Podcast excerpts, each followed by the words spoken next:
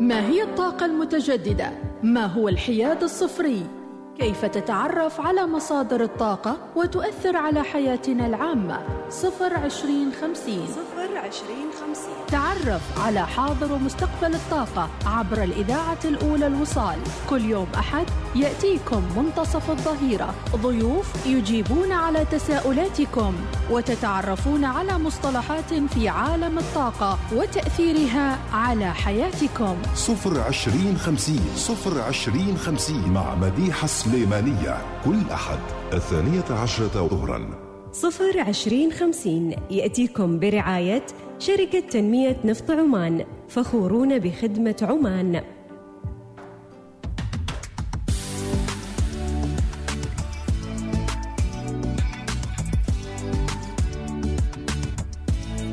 بسم الله الرحمن الرحيم. أسعد الله أوقاتكم متابعينا بكل الخير والبشر والبركة. حياكم الله مع بداية أسبوع جديدة وبداية شهر ميلادي جديد الأول من أكتوبر. ونرحب بكل محبي البيئة المستدامة ومحبي أيضا الطاقة المتجددة.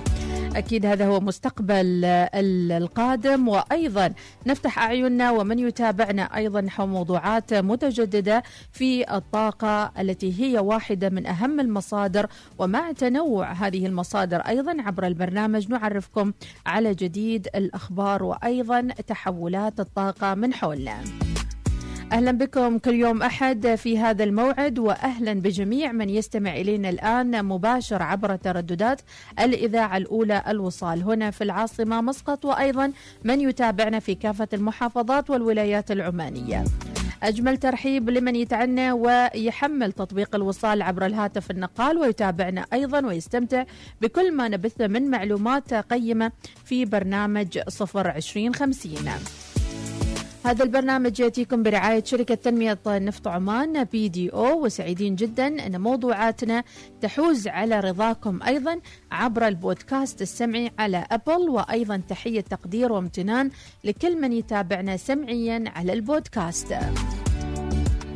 أما اللي عندهم أندرويد نقول أيضا نرحب في كل من يستمع إلينا عن طريق سبوتيفاي أيضا موجودة الحلقة سمعيا وموجودة مرئيا على اليوتيوب.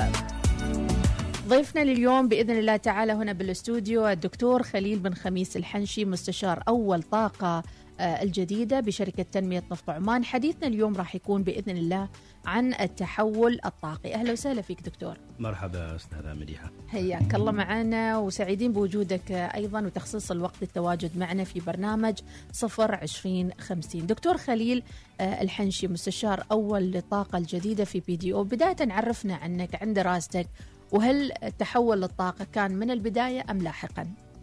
في البداية أشكركم على الاستضافة وسعيدين بتواجدنا معكم وأيضا نحييكم على هذا البرنامج الجميل صراحة الذي وصل الكثير من الأفكار إلى عامة الناس الأفكار التقنية والأفكار التخصصية اليوم نحتاج أن نبسطها ونوصلها إلى إلى الجمهور الكريم كونهم جزء لا يتجزأ من من مشهد الطاقة لأنهم هم المستخدمين وهم المستفيدين بالدرجة الأولى شخصيا يمكن اعتبر نفسي أحد الطلاب اللي التحقوا بشركة تنمية نفط عمان، شركة تنمية نفط عمان كانت ولا زالت تقدم بعثات للطلاب اللي ينتهوا من دراستهم المدرسية للحصول على شهادات تخصصية في الهندسة بشكل عام.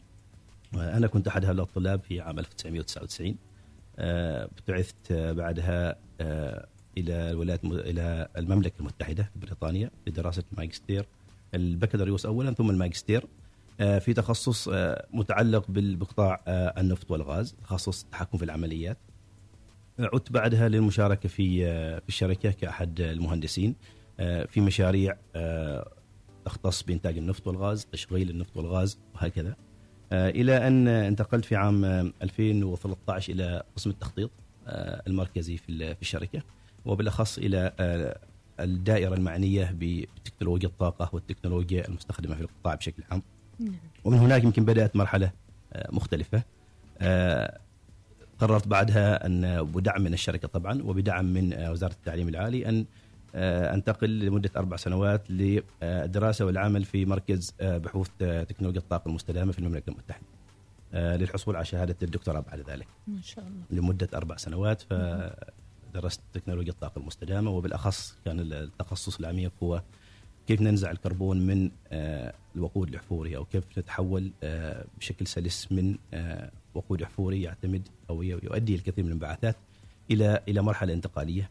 ما بين الطاقة المتجددة وما بين الوقود الاحفوري كيف نقلل هذه هذه الانبعاثات ونبتكر طرق وأساليب جديدة آه، لا تغنينا عن وقود الاحفوري لكن تدخله في مرحلة انتقالية إلى أن يتمكن آه، الناس من الاعتماد بشكل كبير أو بشكل كامل في المستقبل ربما على الطاقة المتجددة. نعم ما شاء الله عليك دكتور خليل الحنشي يعني سعيدين جدا بوجودك معنا اليوم بهذه السيرة الذاتية الممتدة وأيضا الاستثمار البشري في الموارد البشرية في شركة تنمية نفط عمان بما يتوائم أيضا مع متطلبات الطاقة آه، من حول اليوم واحد من أهم المواضيع اللي ربما نسمع فيها من هنا وهناك عن التحول الرقمي التحول الذكي التحول آه، بأشكاله المختلفة. متطلبات عصرية حديثة ولكن اليوم نركز أكثر على التحول الطاقي. فما هو التحول الطاقي؟ آه، بدايه ربما آه، نعرف المستمع الكريم بدور الطاقة في نمو الاقتصاد. الطاقة هي محرك رئيسي للاقتصادات في العالم. ولا يوجد اليوم اقتصاد أو ينمو أو يتطور دون أن يكون مستهلك للطاقة. ما حدث في الماضي هو أن استهلاك الإنسان للطاقة كان دائما مصحوب بنمو ورخاء وأيضا مصحوب بزيادة انبعاثات. آه، مفهوم الاستدامة آه، يغير آه، استهلاكنا وإنتاجنا واستهلاكنا للطاقة إلى قدرتنا على الاستمرار في استهلاك الطاقة.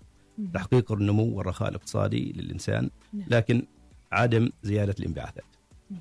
والمرحلة المتقدمة التي يسعى الجميع الوصول إليها هي أنه يتحقق الرخاء والاستدامة بنفس كمية الطاقة الموجودة حاليا بحيث إنه يكون آه، جدا آه، ممتازين في موضوع كفاءة الطاقة واستهلاك الطاقة بحكمه بحيث أن النمو أو زيادة الاقتصاد أو زيادة الرخاء حتى على مستوى الأسرة على مستوى البلد ليس بالضرورة آه، مدفوع بزيادة أعباء مالية من من من استخدام الطاقة، هذه هي المرحلة القصوى من الاستدامة أن أن الطاقة تكون شيء يستهلك بكفاءة عالية. وبالتالي الرخاء والتطور آه، ليس بالضرورة مدفوع باستهلاك تكلفه عالية تكلفه نعم. عالية نعم. نعم ولكن انصدمنا بعد ذلك بأن كل هذا الرخاء وكل هذه المصانع وكل هذه آه، التكنولوجيا الموجودة من حولنا هي باتت أيضا تؤثر بشكل سلبي علينا بمعنى أنه صار في حرق للغابات، صار في تعدي على البيئة، صار في انبعاثات كربونية وغيرها. ربما هذه هي النقطة التي أوجبت التحول الطاقي أو متى حدث التحول الطاقي؟ نعم. آه، ربما من الأشياء الفاصلة آه، في التحول الطاقي الحديث. يمكن نقول التحول الطاقي الحديث لأنه في في يمكن نظريتين أو تنظيرين لموضوع التحول الطاقي موضوع أو نظرية أو سيناريو واحد مبني على أن الإنسان آه، منذ القديم كان يستخدم الخشب ثم تحول استخدام الفحم أو دخل عند الفحم مع الخشب ثم اكتشف النفط والغاز ثم دخلت الطاقة المتجددة وهكذا فما يحدث لدينا هو أن التحول الطاقي أو تحول أنظمة الطاقة هي عبارة عن زيادة عدد مصادر الطاقة في النظام. وفي نظرية أخرى تقول لا إن التحول الطاقي آه، هو عبارة عن إدخال مصادر نظيفة تحل محل المصادر السابقة. آه، وبين هذه النظريتين السيناريوهات يعني في من آه، يشجع هذا السيناريو وفي من يشجع هذا السيناريو ما يحدث حاليا هو أنه لا زال خليط الطاقه يعتمد على نفط غاز فحم اخشاب في بعض الأخشاب لا زالت تستخدم من من سنوات سابقة عديدة. اكتشفنا إحنا الخشب الإنسان اكتشف النار. من البدايات يعني. من البدايات لا زلنا اليوم في آه، شعوب وفي آه، حتى صناعات تعتمد على حرق الخشب. آه، صحيح. بطريقة ربما متطور لكن في النهاية الطاقة تأتي من الخشب. مم. في دول أيضا تعتمد على الطاقة المتجددة بشكل كبير مثل الدول الإسكندنافية اليوم دول رائدة يمكن أكثر من 80% من طاقتها أحيانا تأتي من مصادر متجددة. مم. فالتباين بين دول العالم وبين الأفراد والاقتصادات أيضا موجود فلن يكون هناك نظام واحد آه، يعني استخدام الطاقة. لاستخدام لكن ستكون هناك أنظمة متعددة حسب آه، قدرة الدول حسب وضعها حسب الموارد المتاحة لديها. نعم. بعض الدول غنية بموارد آه، النفط والغاز فيواجهها التحدي أنه كيف يمكن أن نستفيد من هذه الموارد لكن مع تقليل الانبعاثات. لأن العالم اليوم لا زال يحتاج إلى مزيد من الطاقة الطلب على الطاقة لا زال عالي فليس من العدل أن نقلل الطلب على الطاقة من أجل أننا أيضا نريد أن نحمي الكوكب. بإمكاننا أن نوفر الطاقة وأيضا نقلل من أثر آه، سلبي لهذه الطاقة. نعم. آه، لما يسميه البعض اليوم بالانتقال العادل للطاقة أو ال just transition.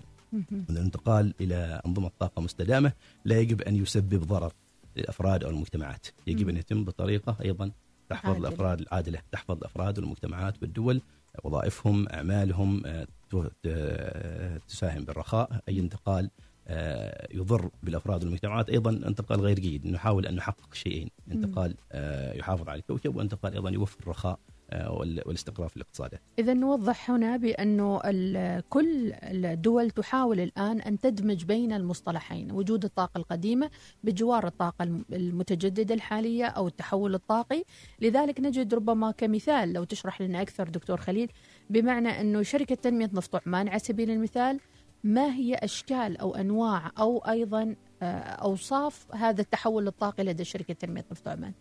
طبعا شركة تنمية نفط عمان ملتزمة بتوفير آه، الطاقة التي تنتجها. وحاليا آه، إنتاجنا هو عبارة عن النفط والغاز. آه، أحد أكبر المنتجين في السلطنة. ومن أوائل الشركات التي رفدت الاقتصاد ورفدت العالم أيضا بكميات مهولة من من من الطاقة. نعم. التي ساعدت كثير من الدول على النمو وساعدت كثير من الشعوب أيضا على الدول كما ساعدتنا نحن في السلطنة لله الحمد على على النمو وعلى. التطور نعم. نعم. ما يحدث حاليا هو أن تنافسيتنا كمنتجي للطاقة كانت ولا زالت دائما تعتمد على سعر الطاقة. مم. اليوم دخل علينا مصطلح آخر أو أو منحى آخر لضمان التنافسيه وهي آه، الكربون المصاحب لهذه الطاقة. حتى لو إحنا استمرينا في إنتاج النفط والغاز يجب أن نكون واعين أن هذا الإنتاج يجب أن يتم بطريقة أيضا منخفضة الكربون قدر الإمكان. آه، لأن الدول بعض الدول وبعض المستوردين واللي هم الزبائن اللي يشتروا النفط والغاز أيضا لديهم نفس السؤال هل هذه الطاقة اللي وصلتنا تم إنتاجها بكمية عالية من الكربون أم بكمية منخفضه من الكربون؟ يعني يسألوا إذا clean ولا مو ب clean ولا how much يعني هو how ما في أيوه يعني. هو ما في حاجة. يعني صفر مثل ما تقول هي. لكن في صفر واحد اثنين ثلاثة أربعة خمسة نسبة معينة. أيوه الخمسة أحسن يعني آها. أحسن من العشرة أقل من العشرة. ف- فاللي حالت حاليا انه إنه هذه الأسئلة تسأل وإنه الشركة بدأت منذ فترة في حتى ال clients العملاء عندكم يسألون يعني المستهلكين الطاقة ومشترين طبعا كل مستهلكين الطاقة في العالم. بدأوا الحين ينتبهوا. إلى إلى سمحنا ال carbon footprint يعني. كم حجم الانبعاثات الكربونيه اللي اللي اتسبب فيها أنا ك كمؤسسة. افترضنا إنك أنت مصنع.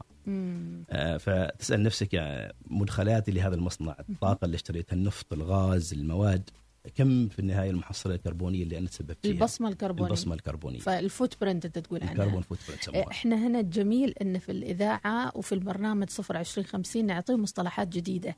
يعني إذا كان هم متعودين يعني ال baby footprint فهنا في في carbon footprint. carbon footprint. أيوه فعندما يعني تظهر آه، متطلبات جديدة على القطاع يجب أيوة. للقطاع ويجب للمنتج أن آه، أن يتفاعل مع هذه المتطلبات نعم. آه، شركة تنميه نفط عمان لديها أيضا أهداف خفض انبعاثات الناتجه عن عملياتها. فاليوم إحنا نحاول أن نستخدم داخل عملياتنا بأنفسنا آه، الطاقة الشمسية لإنتاج النفط والغاز. نعم. أيضا نحاول آه، أن نتحكم بشكل كبير في كمية الانبعاثات التي تصدر بحيث أنه عملياتنا تكون آه، مستقرة لا تسبب في في انبعاثات بسبب مثلا جهاز اخترب ولا ولا صار عندنا مثلا ليك أو تسرب مكان معين. أيضا ضمن أولوياتي المحافظة على على عملياتنا بصورة بصورة مستقرة وبصورة تقلل من أثرنا أو بصمتنا الكربونية تكون أقل مثل مثل ما ذكرنا. نعم. فهناك طرق وديبارتمنت يمكن عندكم في شركة تنمية نفط عمان يقوم بعملية الحساب. نعم. ويمكن هناك اليوم الحاجة إلى آليات جديدة صحيح. أدخلتوها أنتم في الشركة. صحيح. مم. آه، طبعا الثورة التقنية آه، في سواء كانت في مجال تقنية المعلومات أو أيضا في مجال آه، نسميه إحنا ال c- ال clean energy techs أو التكنولوجيا المتعلقة بالطاقة الجديدة. هي أحد هذول الشيئين تقنية المعلومات أو نسمع عن الذكاء الاصطناعي وأيضا نسمع عن تقنيات الطاقة النظيفة. حاليا في العالم هذا الموضوعين هم أحد الموضوعين الذين يقودوا الثورات الابتكارية في العالم. ويتوقع العلماء إنه هذا الشيئين راح يتعاضدوا أو كل واحد منهم يساند الآخر من أجل تحقيق آه، مكاسب آه، للشركات والاقتصادات بحيث أنه الثورة التقنية تخدم أيضا آه، موضوع الطاقة النظيفة. نعم. من حيث حساب الانبعاثات من حيث عمل عمليات قد يصعب على الإنسان عملها بمفرده. يعني على سبيل المثال في السابق كانت مصادر توليد الطاقة الكهربائية على سبيل المثال يتحكم فيها الإنسان.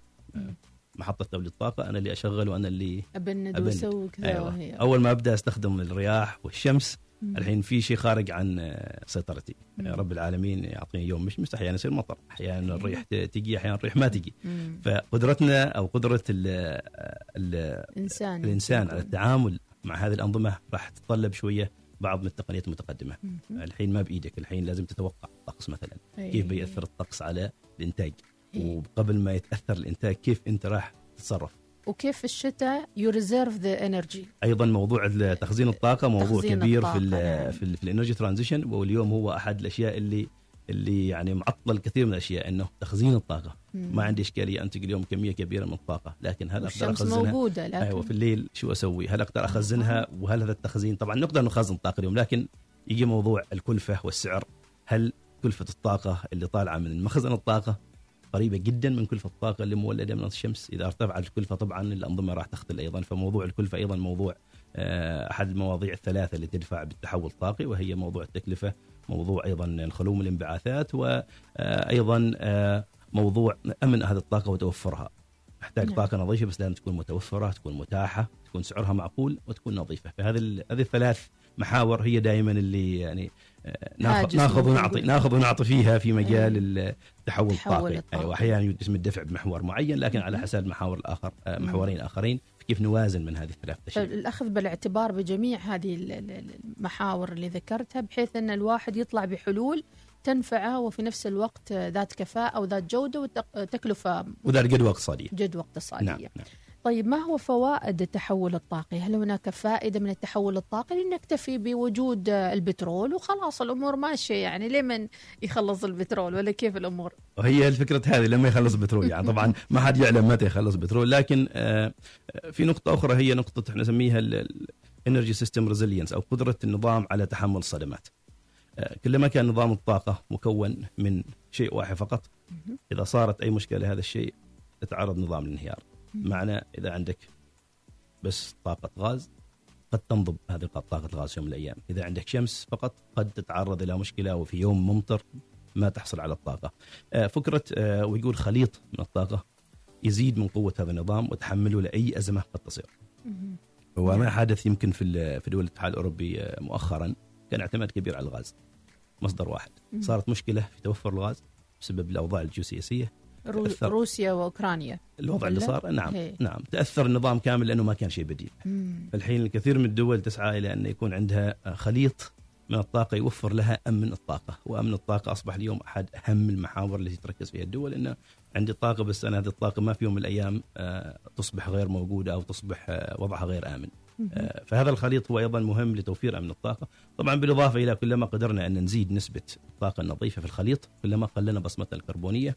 آه، واليوم أيضا في ترند جديد أو اليوم تبدا يبدأ تبدأ دول الاتحاد الأوروبي تطبيق حاجة يسموها ضرائب الكربون على الحدود. ضرائب الكربون على الحدود. أيوه. من هذيل ياخذوا من من؟ هذيلا دول الاتحاد الأوروبي. طبعا. اتفقوا. آه، طبعا ما راح يأخذوا ضرائب اليوم. آه، اليوم تاريخ واحد آه، بيبدوا يحسبوا. نعم. 1 أكتوبر بدوا يحسبوا. كمية الانبعاثات اللي تصلهم على شكل منتجات. يعني هم يشتروا حديد مثلا. هذا الحديد كيف كان مصنوع؟ أوف. مصنوع مثلا ببترول ولا بفحم؟ إحنا خذينا حلقة آه، كان فيها الحديد الأخضر. نعم. هذا الموضوع مربوط يعني أيوه. عجيب يعني ترابط كل الأشياء مع صحيح. ف... بعضها فمثل ما الدول المصدرة تدفع جمارك عند دخولها مثلا إلى دولة أخرى آه، جايبين منتجات تدفع جمرك. الحين هم بدأوا في احتساب كمية ثاني أكسيد الكربون اللي تدخل مع هذه المنتجات. لو كان هذا الحديد مصنوع بفحم كثير من الدول اليوم الدول الآسيوية على سبيل المثال تعتمد على الفحم في صناعة الحديد. كم كمية الكربون اللي نتجت عن صناعة. طن حديد. أوه. فمن اليوم هو يبداوا يسجلوا. إيه. الكميات هذه تدخل الاتحاد الأوروبي. آه، بعد ثلاث سنوات يعني يدعوا إنهم سيبدأوا إنه يدفعوا الناس يعني المصدر. ضريبة على ضريبة على الكربون. كميه أيوه تجيب لي كربون في 2 طن تجيب لي حديد في 2 طن كربون تدفع قيمة 2 طن كربون. علشان تصير هناك العملية. الواحد يستعد من الحين الواحد يعني. يستعد من الحين. هي. نعم نعم. وأخذ- طبعا هل سيحدث هذا؟ هل الدول الأخرى ستنظر إليه ك- كضد التجارة الحرة أو موضوع حمائي وهم يفضلوا أنفسهم لأنهم عندهم تقنيات وإحنا ما عندنا تقنيات؟ الوضع لا زال يعني آه، غير آه، معروف لكن بواقع الحال أنه انه اليوم بدأوا في حساب كميات الكربون اللي تدخل لدولهم من من من من بعض المنتجات ما من كل المنتجات حددوا سلة منتجات الكبيرة ممكن نقول كبيره العملاقة كالحديد يعني الحديد الالومنيوم الم- وللعلم هو. الكربون موجود في كل شيء يعني. صحيح. حتى أنت تقول صناعة الملابس صحيح. صناعة صحيح. البلاستيك صحيح. كل حاجة فيها نسبة كربون يعني. صحيح. يقول لك في مشهد دائما أنا أستشهد فيه في صفر 20 50 يقول لك الأبقار في هولندا كانت تنتج كربون ما أدري من هي طبعا تنتج تنتج ميثان هي ميثان. والميثان أحد غازات الاحتباس الحراري. بالضبط أيوة. يعني فقامت وأعدمت الأبقار هذه بسبة الموضوع لأنه زاد ال- أيوة طبعا هو البيئي هو التوازن بين التأثير البيئي وبين الحاجة أيضا مم. مطلوبة طبعا كل دولة بيكون عندها منظور مختلف هي. آه، حسب آه، حاجته هي هل التأثير البيئي اللي دافعين به ولا هو مثلا الحاجة إلى إلى المنتج أو الحاجة إلى إلى إلى التصنيع في بعض مم. الدول آه، لأن كلنا نعرف إنه في دول متطورة وفي دول نامية وفي دول لا زالت دخلت على عالم النمو حاليا يعني في صحيح. دول في أفريقيا اكتشفت النفط والغاز يعني حاليا حديثا هاي نعم، حديثا نعم. يعني أيضا هم لهم الحق في أن تتم تنمية مجتمعاتهم بطريقة لا تضر الآخرين فيمكن مم. هنا هو مربط الفرس كيف يمكن استغلال الموارد بطريقة لا تسبب ضرر بأقصى قدر ممكن. آه، دون أن نمنع يعني بعض الناس من استغلال الموارد والاستفاده منها أو الرخاء اللي إحنا عشنا فيه اللي قبلهم. ب 100 سنة آه، عشنا ذا الرخاء يعني صحيح ليش هم إيه. ما لهم الحق إنهم يعيشوا في رخاء بالضبط. يعني فعشان كذا كان مثلا اتفاقيه باريس المناخ هي مهم. اتفاق عالمي. الدول آه، تتعاضد من أجل مصلحة الكوكب طبعا كل- وهذا أيوة. يمكن يذكرنا أيضا ببعض حتى الأفلام السينمائية اللي أنتجت عن الدول الأفريقية مثلا ووجود بعض المعادن الثمينة لديها ولكن استخراجها كان يؤدي إلى مثلا مذابح بشرية فقدان البشر مثل الذهب والألماس وغيره وحتى في أفلام يعني انتجت هال نعم يمكن ندخل في شيء شيء شيء يذكر التحول الطاقي. أيضا يتطلب كمية مهولة من المعادن. آه، يعني اليوم كمية ال- ال- النحاس مثلا على سبيل المثال في إيه. في السيارة الكهربائية. أكثر بكثير من كمية النحاس في السيارة العادية أوف. ف فكل هذه التقنيات احصائيا يعني أكثر ما ما, ما. توجد الأرقام لكن معظم تقنيات الطاقة المستدامة تتطلب كميات كبيرة من المعادن. آه، فهنا نتكلم أيضا إنه ما نحل مشكلة ونخلق مشكلة مثل حتى البديل لازم يكون صحي وآمن ومستدام بالضبط و- بالضبط أيوه المحصلة. النهائية يمكن هي طاقة نظيفة لكن أيضا ننظر إلى المحصلة اللي قبل النهائية أيضا ننتبه إنها أيضا تكون عمليات استخراج المعادن مثل ما. تفضلت تكون أيضا بطريقة مستدامة بحيث أن آه، الهدف الأسمى هو تقليل مجمل الانبعاثات وليس تقليل الانبعاثات مثلا في نعم. جهة معينة وزيادتها في جهة أخرى. نعم. هنا يذكرنا بوجود فاصل على ما يبدو. فدعنا جميل. نخرج فاصل ثم نعود ونكمل محاورنا. الساعة تشير إلى 12 و36 دقيقة وتتابعون 0 20 50 وراجعين بعد شوي. 105.4 FM. البريمي 100.7 FM. وفي مسندم 102.2 FM. ما هي الطاقة المتجددة؟ ما هو الحياد الصفري؟ كيف تتعرف على مصادر الطاقة وتؤثر على حياتنا العامة؟ صفر عشرين خمسين صفر عشرين خمسين. تعرف على حاضر ومستقبل الطاقة عبر الإذاعة الأولى الوصال. كل يوم أحد يأتيكم منتصف الظهيرة. ضيوف يجيبون على تساؤلاتكم وتتعرفون على مصطلحات في عالم الطاقة وتأثيرها على حياتكم. صفر عشرين خمسين صفر عشرين خمسين مع مديحة سليمانية. كل أحد الثانية عشرة ظهرا. صفر عشرين خمسين يأتيكم برعاية شركة تنمية نفط عمان فخورون بخدمة عمان. لكل ما تفكرون به وتتساءلون عنه للقضايا التي تهمكم نلتقيكم كل يوم في منتدى الوصال منتدى الوصال. حيث لكل صوت قيمة ولكل رأي أهمية. منتدى الوصال مع الدكتور المعتصم المعمري يوميا. ما عدا الجمعة والسبت. من الثالثة ظهرا. منتدى الوصال. يأتيكم برعاية أريد. طور عالمك.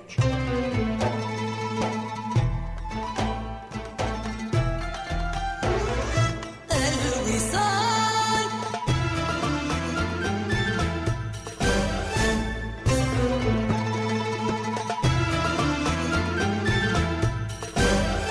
الوصال.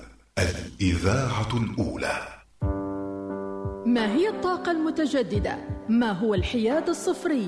كيف تتعرف على مصادر الطاقة وتؤثر على حياتنا العامة؟ صفر عشرين خمسين صفر عشرين خمسين. تعرف على حاضر ومستقبل الطاقة عبر الإذاعة الأولى الوصال. كل يوم أحد يأتيكم منتصف الظهيرة. ضيوف يجيبون على تساؤلاتكم وتتعرفون على مصطلحات في عالم الطاقة وتأثيرها على حياتكم. صفر عشرين خمسين صفر عشرين خمسين مع مديحة سليمانية. كل أحد الثانية عشرة ظهرا. صفر عشرين خمسين يأتيكم برعاية شركة تنمية نفط عمان فخورون بخدمة عمان.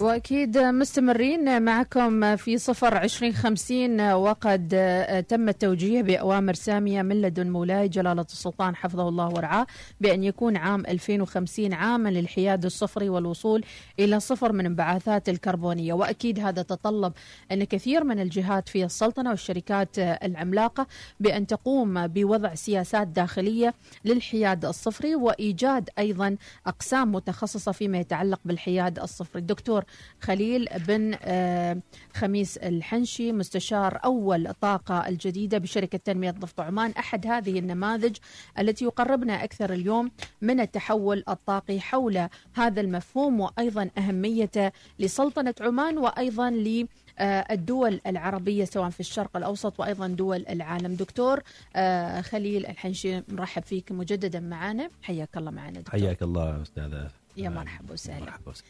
إذا دكتور يعني هنا إحصائيات تبين بأنه هناك تحديات لتحول الطاقة في منطقة الشرق الأوسط وشمال أفريقيا ولا سيما في ظل غياب التكنولوجيا الحديثة والكوادر المدربة.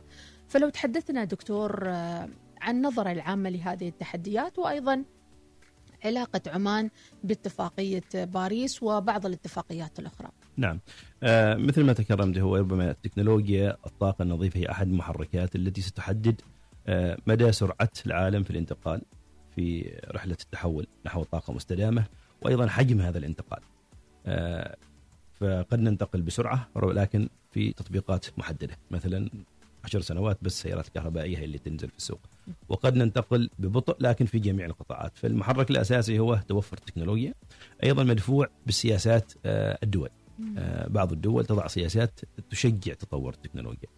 آه، خصوصا الدول التي تنتج هذه التكنولوجيا. لأنه من من ضمن أيضا مصالحها أنها يكون لها سبق اقتصادي. إذا كان العالم راح تحول للسيارات الكهربائية كثير من الدول تريد تكون هي المنتج والمصدر للسيارات الكهربائية. نعم. آه، فتبدأ بوضع سياسات من أجل تشجيع صناعة السيارات الكهربائية وتصدير صناعة السيارات الكهربائية. آه آه أيضا وضع المنطقة أعتقد آه ربما من قديم الزمان. المنطقة كانت مصدر للطاقة. أكثر من إننا مصنعين لتكنولوجيا استخراج أو الطاقة. يمكن سبحان الله بحكم وفرة الموارد. إحنا في اقتصادات ما يسمى باقتصادات الموارد أو ال resource based economies لدينا الكثير من الموارد. ربنا سبحانه وتعالى أنعم علينا بالنفط والغاز بالشمس بالريح. سلطنه عمان على مثل لدينا جميع هذه الموارد. فتقليديا أو آه، اتجهنا إلى استغلال هذه الموارد. طبعا هذا لا ينفي حاجتنا إلى أيضا أن آه، نوجه شبابنا نوجه قدراتنا في أيضا آه، تطوير التكنولوجيا. لأنه لو كانت عندك المورد وما عندك تكنولوجيا فبالتالي أنت ما استفدت من كل القيمة. نعم. أفضل الأحوال هو أن تكون لديك التكنولوجيا وأن يكون لديك المورد الطبيعي. آه هناك خطوات جريئة. طبعا آه، في شركة تنمية نفط عمان آه، استخدام التكنولوجيا شيء غير جديد. يعني إحنا من بدايات عصر استخراج النفط كانت التكنولوجيا محرك أساسي. آه، وتحولنا من مرحلة إلى مرحلة بفضل التكنولوجيا. ومثل ما ذكرنا سابقا يمكن ما حد يعرف متى النفط ينتهي بسبب إن التكنولوجيا تتطور. اللي ما تقدر تستغل اليوم تقدر تستغله بعد كذا سنة بسبب تطور التكنولوجيا. وهكذا في في التحول لكن. بأمانة دكتور لازلنا إحنا بطيئين شوي على مستوى الأفراد على الأقل.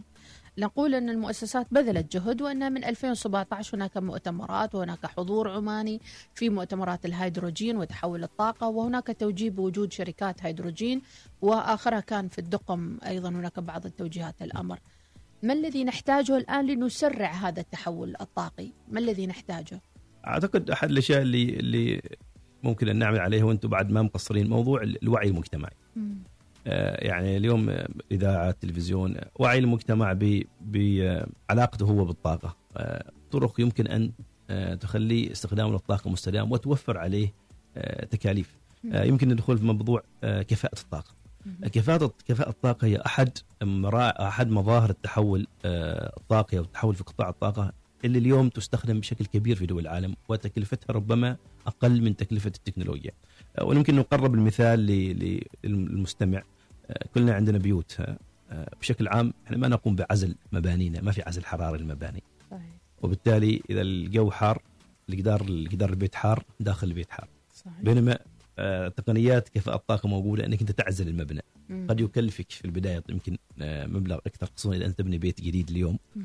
آه، لكن عندما تحسبها على مدى 15 سنوات هذا العزل يوفر لك الكثير ربما نفتقد إلى إلى إلى الوعي إلى إلى تنوير آه، الناس المستخدم العادي آه، كفاءة الطاقة مهمة بالنسبة لك. نعم. آه، في طبعا الكثير من ال- الأشياء الغير علمية والأشياء أو الاشياء اللي الناس يقولوها يقول لا والله لا تعزل بيتك هذا العزل بيخرب لك ال- الجدار أو بي ما بيكون قوي مثلا. لاحظنا إحنا في قطاع المباني ندخل نهتم كثير إن المبنى يكون قوي. نعم. بس ما نهتم إن المبنى يكون مثلا عازل عازل بحيث إنه ما. يكلفني في المستقبل آه، تبريد تبريد وكذا ويكون مريح أيضا نعم. المبنى المعزول يكون مريح أكثر من. المبنى الغير معزول.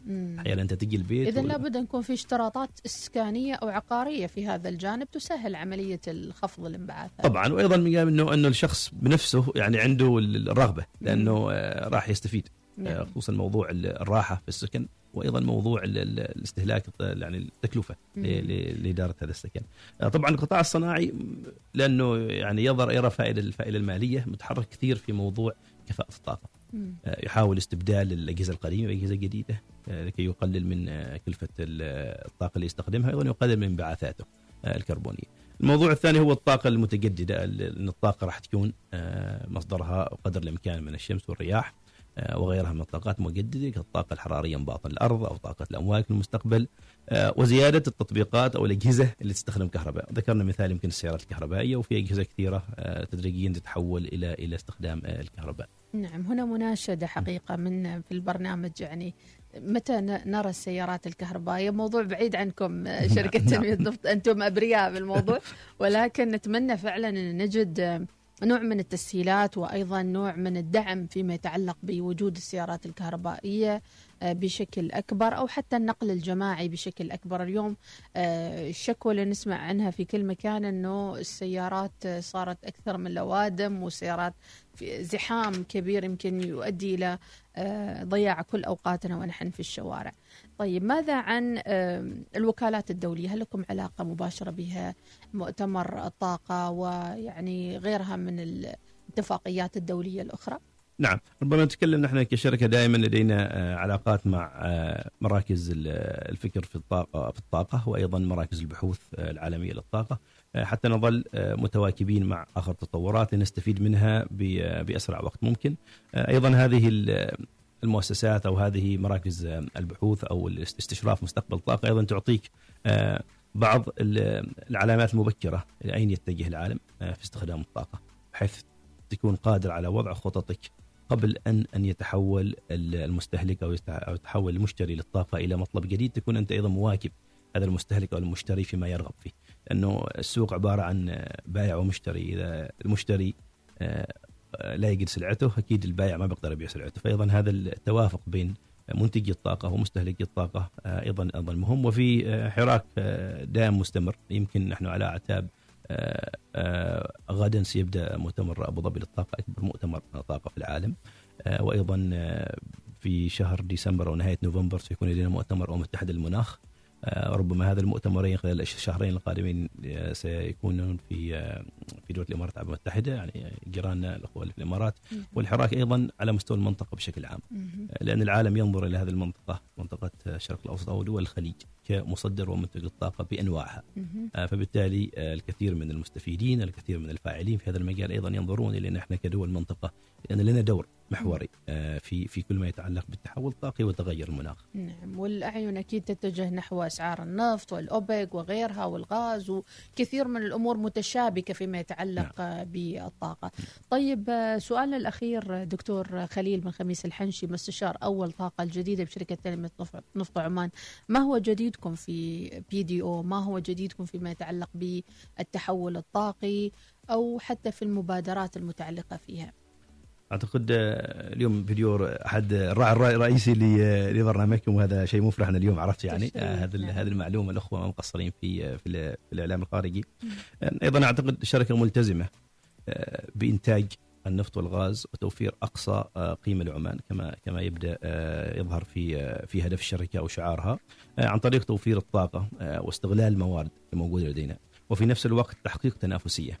هذه التنافسية آه، قد تأتي من خفض الانبعاثات المتعلقة بإنتاج النفط والغاز وهذا هو المسار الأساسي الذي تعمل عليه شركة تنبية نفط عمان حاليا. آه، أيضا آه، أن نكون لاعب أساسي في آه، في البلد وفي المنطقة. آه، لأن الانتقال الطاقي أو التحول في في قطاع الطاقة لا يمكن أن يقوم بجهد فرد أو شركة أو حتى دولة آه، التعاون آه، بين المؤسسات وبين الدول هو أحد الممكنات آه، من أجل أن نستفيد الجميع كل حسب في في مجال قوته. يعني بعض الدول لديها قوة تكنولوجية بعض المؤسسات الأفراد لديها قوة الموارد بعض المؤسسات الأفراد لديها قوة الموارد البشرية. هذا التعاضد وهذا التكامل هو اللي راح يسرع الانتقال الطاقي. طبعا يكون هناك تنافس والتنافس يعني من من سمة الحياة لكن الموازنة بين التنافس والتكامل أو التعاون هو اللي راح يسرع الانتقال الطاقي من أجل مصلحة الجميع مثل ما نقول. نعم ماذا عن الاهتمام بالموارد البشرية خاصة جيل الحديث اليوم؟ ربما كان في السابق الاهتمام بالهندسة هندسة الميكانيكا التكنولوجيا الكترونكس وغيرها. هل هناك توجه اليوم نحو موارد بشرية؟ مثل ما ذكرنا من تحديات أنه لا يوجد موارد بشرية في الطاقة المتجددة أو التحول الطاقي. نعم هو يمكن من من ما ظهر مؤخرا أنه معظم التخصصات الهندسية أو العلمية تحتاج إلى معرفة تتعلق بموضوع المؤشرات البيئية، موضوع التحول الطاقي، بحيث تكون هذه أحد المعارف التي يحملها مثلا خريج الهندسة الميكانيكية. لأن خريج الهندسة الميكانيكية ربما يطلب منه إعداد تصور لمشروع. هذا المشروع يحتاج إلى تمويل. واليوم ينشط في في في كلام أصحاب المالية والممولين موضوع التمويل المستدام والتمويل الأخضر أن الممول ينظر إلى تصميم هذا المشروع؟ هل تم تصميم هذا المشروع بطريقة تقلل من الانبعاثات؟ هل تم حساب الانبعاثات قبل أن يتم بناء المشروع؟ هذه المهارات مهارات جديدة. ربما يفتقد لديها العاملون اليوم في في القطاع. لتدفعنا للحديث عن ما نسميه ال upskilling أو تطوير المهارات. سنحتاج إلى تطوير مهارات العاملين في القطاع. وأيضا سنحتاج إلى التواصل مع الجامعات والكليات في أن مخرجات البرامج التقليدية يتم تدعيمها بهذه المهارات المستقبلية اللي هي المهارات التي تخلي الواحد مثل ما يحسب الفلوس أيضا قادر على أنه يحسب الكربون بحيث أنه لو طلب مشروع منخفض الكربون المهندس قادر على تصميم مشروع منخفض الكربون. يكون عنده وعي بالبصمة الكربونية وطريقه حسابها طريقه حسابها وآلية حسابها. وآلية حسابها بحيث إنه يقدم مشاريع للتمويل مثلا أو لملاك الشركات. هذه المشاريع لديها إيجابية معينة اللي هي انبعاثها كذا. يمكن أن نصمم المشروع بطريقة أخرى بس انبعاثه كذا. هذه القدرة ستعطيه أصحاب المشاريع أصحاب الشركات القدرة على البحث عن تمويلات معينة. لأنه كما قلنا توجد مؤسسات أو توجد بنوك أو ممولين يبحثوا عن مشاريع معينة. مشاريع تكون بصمتها منخفضة. ونفس المشروع يمكن أن يصمم ببصمة مرتفعة وبصمه منخفضة لكن لو كان المهندس غير مهيئ بال بال بهذه النظريات بالافكار بالوعي والمعرفة قد يصمم المشروع بطريقته التقليدية. بينما مكلف يمكن بيئيا مكلف بيئيا بالضبط نعم ما شاء الله عليك. مكلف بيئيا هي. وممكن أن نصمم الحين المشاريع يجب أن تكون ذات جدوى بيئية واقتصادية في نفس الوقت. للبيئة. بيئية واقتصادية في نفس الوقت. جميل جدا. اذا هذه همسة ولا بد الأخذ بها لكل أبنائنا الطلبة والأكاديميين موجودين في الكليات المختلفة. التركيز على هذا الأمر ما نعرف الدول الإسكندنافية تقلب علينا وتقول لنا ضريبة على المنتجات أو شيء أو إنه تسأل عن هذه البصمة الكربونية في الوقت القادم. وما نعرف إذا كان هي لابد إن إحنا ككوادر أيضا نكون مستعدين وعارفين كيف يحسبوا الضريبة هذه أو طريقة الانبعاثات الكربونية. موضوعات مهمة وفعلا إجابات شافية ووافية من الدكتور خليل بن خميس الحنشي مستشار أول طاقة الجديدة بشركة تنمية نفط عمان. كلمة أخيرة تقولها دكتور مع نهاية اللقاء.